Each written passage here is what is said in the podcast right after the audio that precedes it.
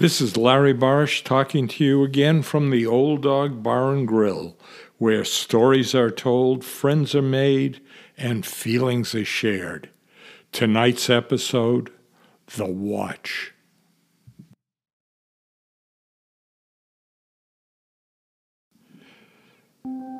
Please indulge me while I take a few moments to document how I came to be in this hospital room. I remember dialing nine one one before I collapsed. I had been always in pretty good shape, not athletic, but able to be active. But my physical body had changed.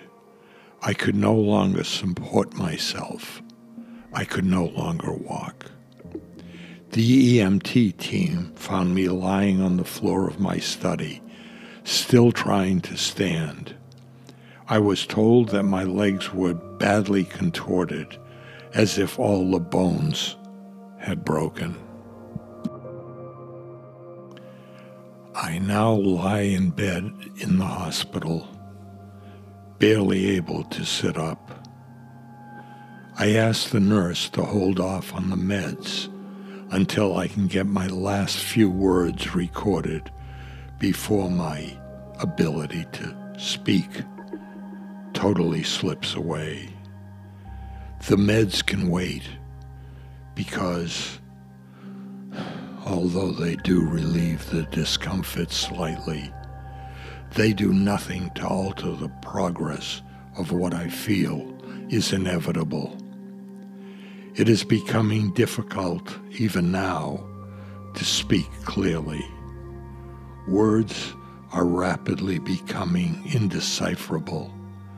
Symbols of a race of which I was once a member. The changes are as much mental as they are physical. My thinking has become obtuse. My thoughts are scattered. One moment concentrated on what is happening around me in this physical world, and the next on subjects I can hardly decipher, let alone describe. They are in a language, or at least in a symbology, that I cannot understand. I see colors that I cannot logically equate to anything I have ever seen before. I have tried to recall the initial moment, the critical moment of change. But to the best I can recollect, it was at the moment I decided to buy a digital watch. Buying a digital watch seemed to be a good idea. I am, or was actually, eighty-five years old. Marketing for the device stressed the value for a senior. A fall detector with the ability to call for help automatically if I were unable to do so. The watch could monitor my heart rate for arrhythmia, and even able to record an E C G of sorts. My children stressed the importance of always being able to summon help in case of a medical emergency.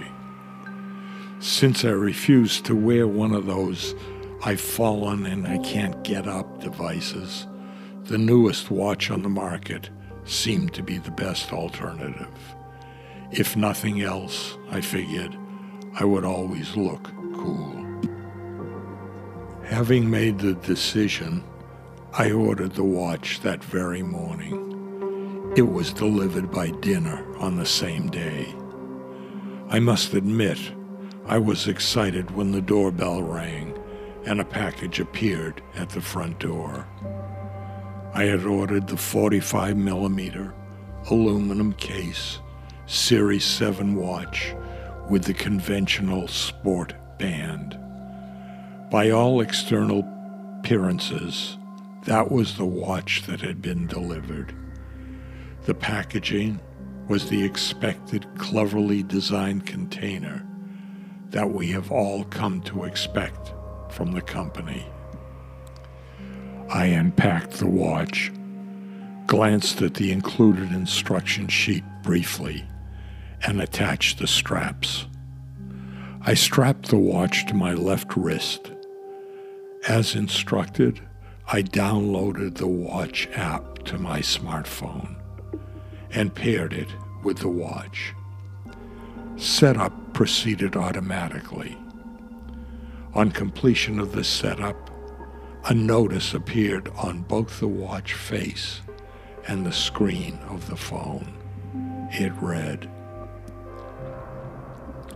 "Congratulations on your purchase of the watch Series Q seven X. You are one of a select group of customers around the world who have been selected at random to beta test one of our newest enhanced watches. The case, although it resembles the aluminum case you ordered, is a biocompatible titanium alloy. You will also notice that the battery is fully charged, as confirmed by the one hundred percent indicator of battery charge. After your first E C G test, the battery will continue to charge by your body's electric current. It will never need to be charged externally, as long as you wear the watch continuously. You need not remove the watch during showering, as it is fully waterproof." One more note appeared, this time in red lettering. "If you do not wish to participate in this beta test, we will be most happy to replace the watch with the model that you originally ordered. However, you must remove the watch immediately before running the first E C G and return it to us within the next twenty-four hours. This will be your final opportunity to return the watch." Curious, I tapped the watch face, which did indeed display a conventional watch face with the correct time, the day, and date, appeared adjacent to the number three indicator on the face. The screen glowed red in the shape of a beating heart. Letters on the face read, "Place your index finger on the watch crown and do not remove it for ninety seconds. I did as instructed. The E C G recording had begun. A red dot appeared above the number twelve on the watch face, indicating an unread notification. I swiped down from the top of the watch. The notification read, "Thank you for agreeing to participate in this beta test. You are one of an extremely select group of participants in the beta test group worldwide. As time goes by, you will notice that advanced apps will appear on the watch. Do not be confused by the icons. Their meaning will become clear as time goes by." I remember saying, "Oh shit," when I realized that I had screwed up. I immediately undid the watch band. The strap ends flapped, but the watch did not drop off.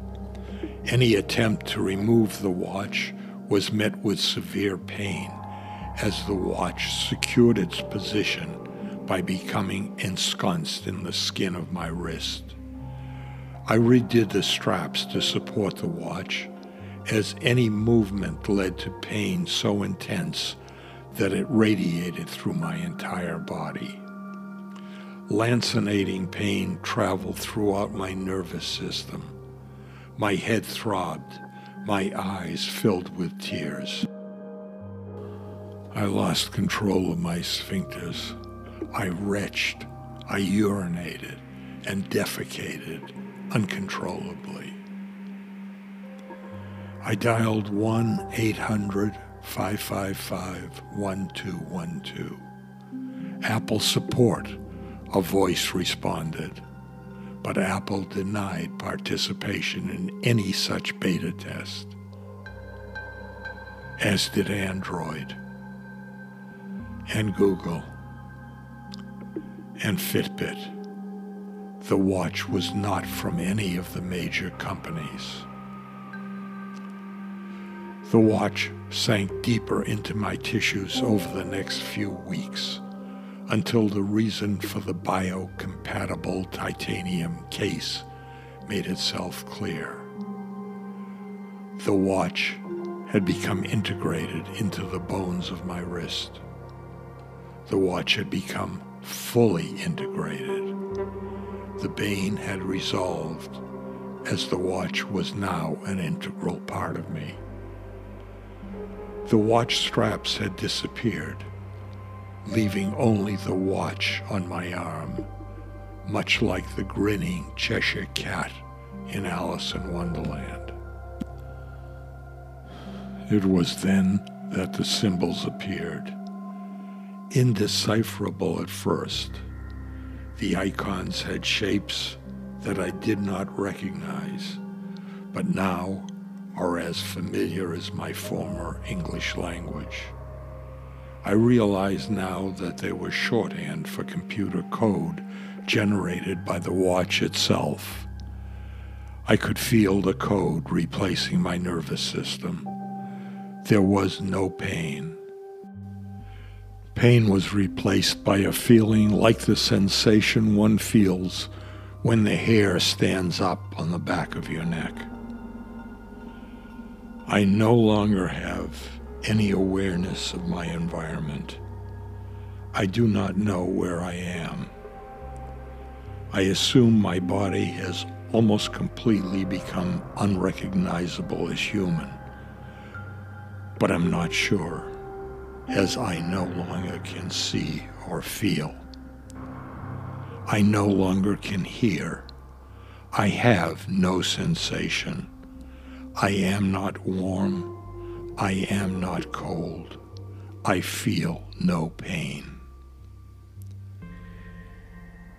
There are no veins into which an I V can be placed. There is no longer a digestive system, no longer a circulatory system. There is no heartbeat. I am no longer old, but neither am I young. I simply exist. I have almost lost the ability to speak, at least not in an understandable language. These are the last few words I am able to digitally record. I know my physical body, or at least what's left of it, will die. It must. All things must die. I am dying, but I remain aware. I am ready for beta testing. I am the watch.